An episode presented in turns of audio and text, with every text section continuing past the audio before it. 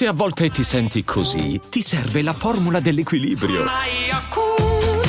Yakult Balance, 20 miliardi di probiotici LCS più la vitamina D per ossa e muscoli. Hiring for your small business? If you're not looking for professionals on LinkedIn, you're looking in the wrong place. That's like looking for your car keys in a fish tank. LinkedIn helps you hire professionals you can't find anywhere else, even those who aren't actively searching for a new job but might be open to the perfect role. In a given month, over 70% of LinkedIn users don't even visit other leading job sites. So start looking in the right place. With LinkedIn, you can hire professionals like a professional. Post your free job on linkedin.com slash achieve today. Se ricordo gli inizi di tutta questa storia e mi guardo intorno, mi sembrano lontani, anni luce. Mentre invece sono talmente vivi, scolpiti nella mia mente. I ricordi, le immagini, l'inizio che è avvenuto nel 1975, 74, 75, mi sembra ieri.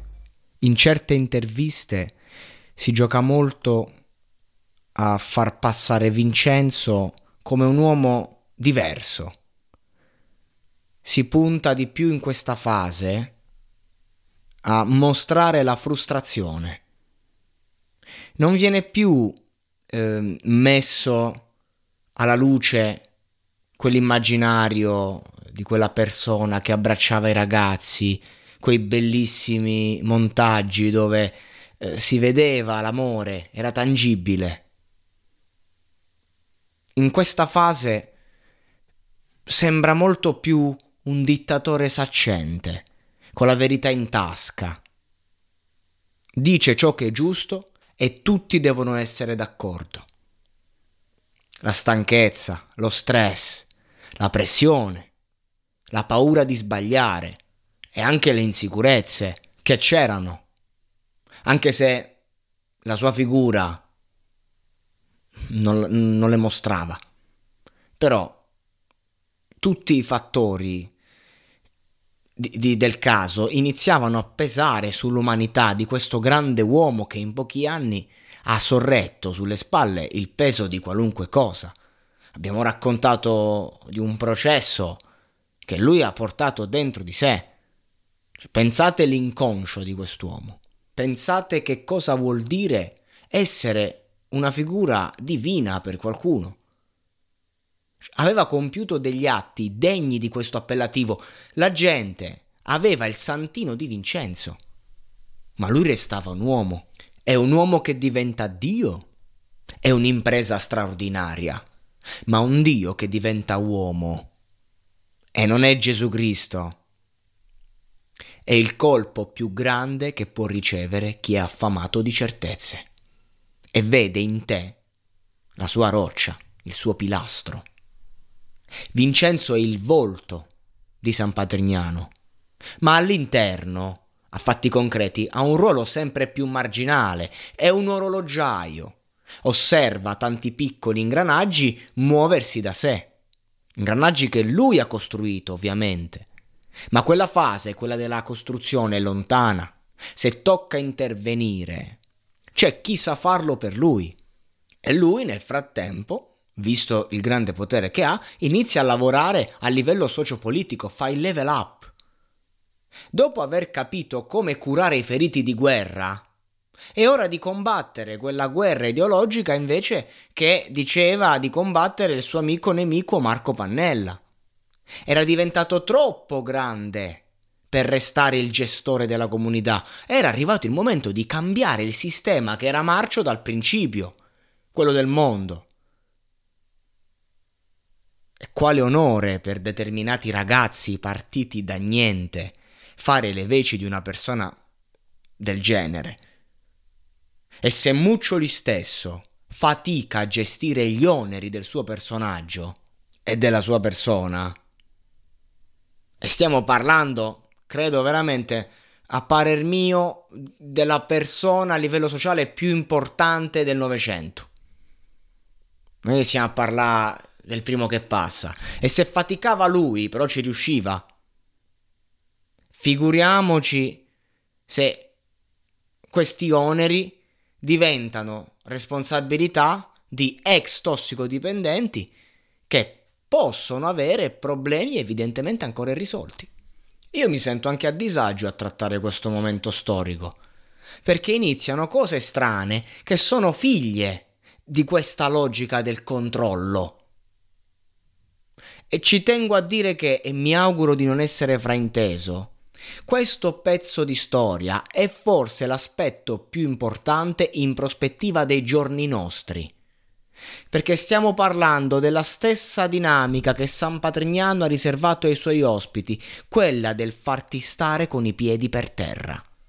Sì, perché le cose che accadono attorno a noi sono specchio di quello che promuoviamo a livello ideologico.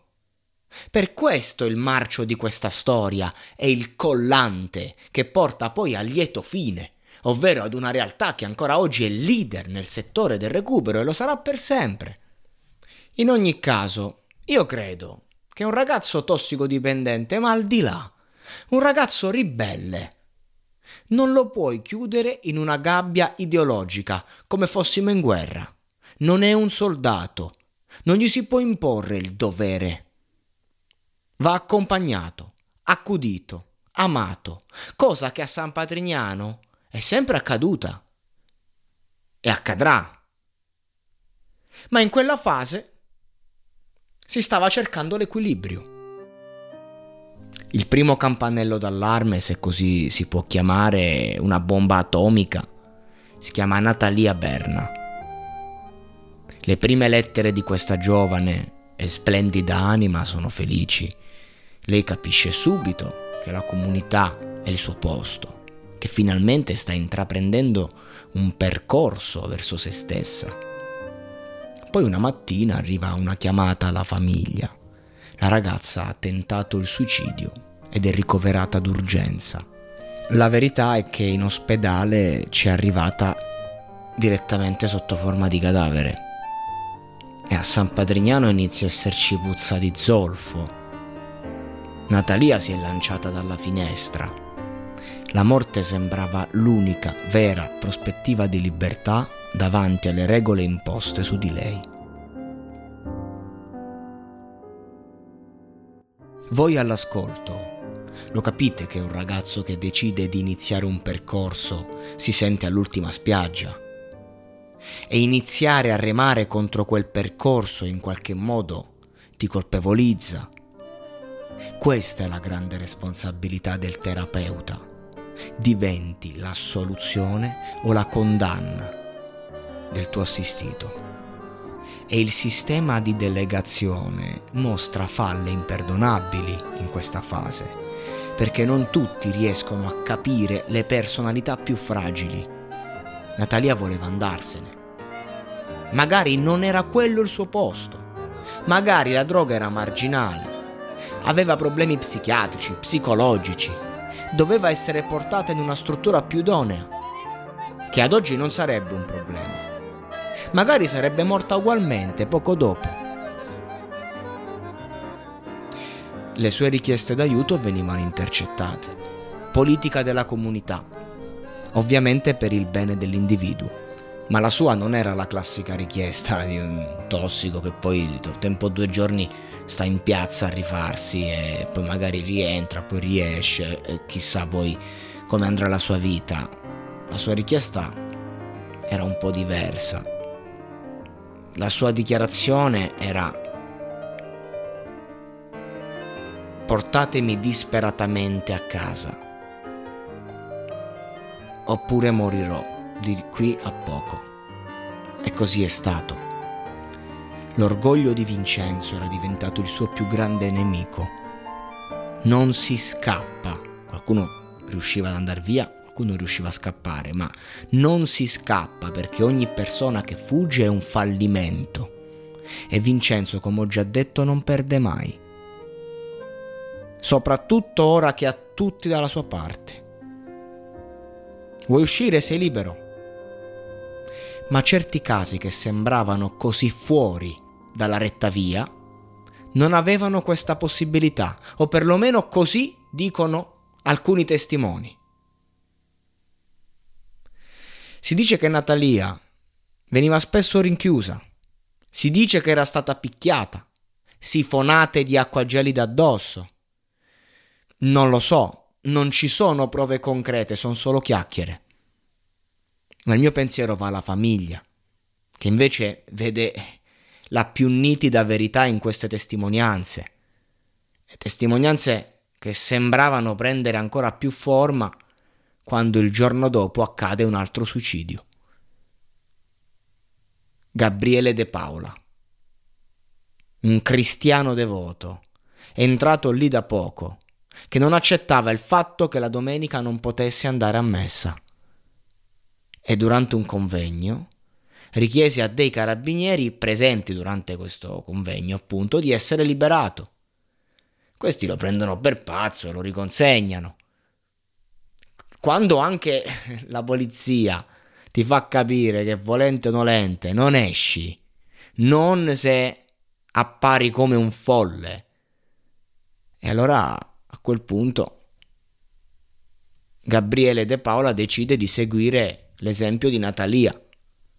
Ovviamente dopo questi due casi arrivano le sbarre alle finestre, ma era già successo l'irreparabile. Anche a livello mediatico, due morti in due giorni. Porca puttana.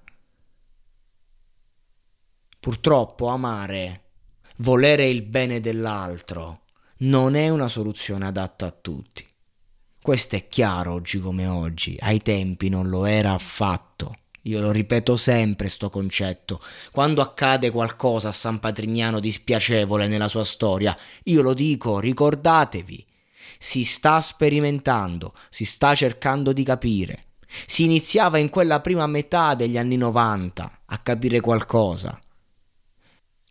Inoltre, tutto questo delirio accade mentre si discuteva quella che stava per essere chiamata addirittura legge Muccioli, una legge importantissima, il diritto di un detenuto tossicodipendente a scontare la sua pena in una comunità per essere riabilitato. Una grande svolta. Finalmente. Cioè, capite, Vincenzo Muccioli, se avesse avuto modo e tempo di lavorare a 360 a questo, quanto avrebbe cambiato l'Italia? Io non so se voi immaginate quanti ragazzi a causa della droga finiscono in galera e grazie a questa legge, anziché scontare una pena, che tra l'altro quando è la condanna che fai, o sta in galera o sta in comunità. Quindi praticamente è lì che a maggior ragione fai una scelta saggia. E dopo anni li rivedi come dei fiori e ripartono ovviamente con tutte le difficoltà. Comunque, c'era finalmente la vera e concreta possibilità reale che si smettesse di criminalizzare il drogato. E ovviamente la crescita che ottiene San Padrignano è esponenziale, stavolta proprio fuori di testa, 1600 ospiti fissi, cioè io non riesco neanche a immaginare cosa voglia dire cucinare per quasi 2000 persone, figuriamoci seguirle. Questo voleva dire che quella tipologia di ospite veniva anche pagato dallo Stato, quelli che vengono dalle galere, quindi altri soldi, altro potere. E con tutto quel potere, forse hai i voti per scendere in politica ad alti livelli. La gente voleva che Muccioli si candidasse. Già lo vedevano, ministro della salute e della sanità. Non sarebbe stato male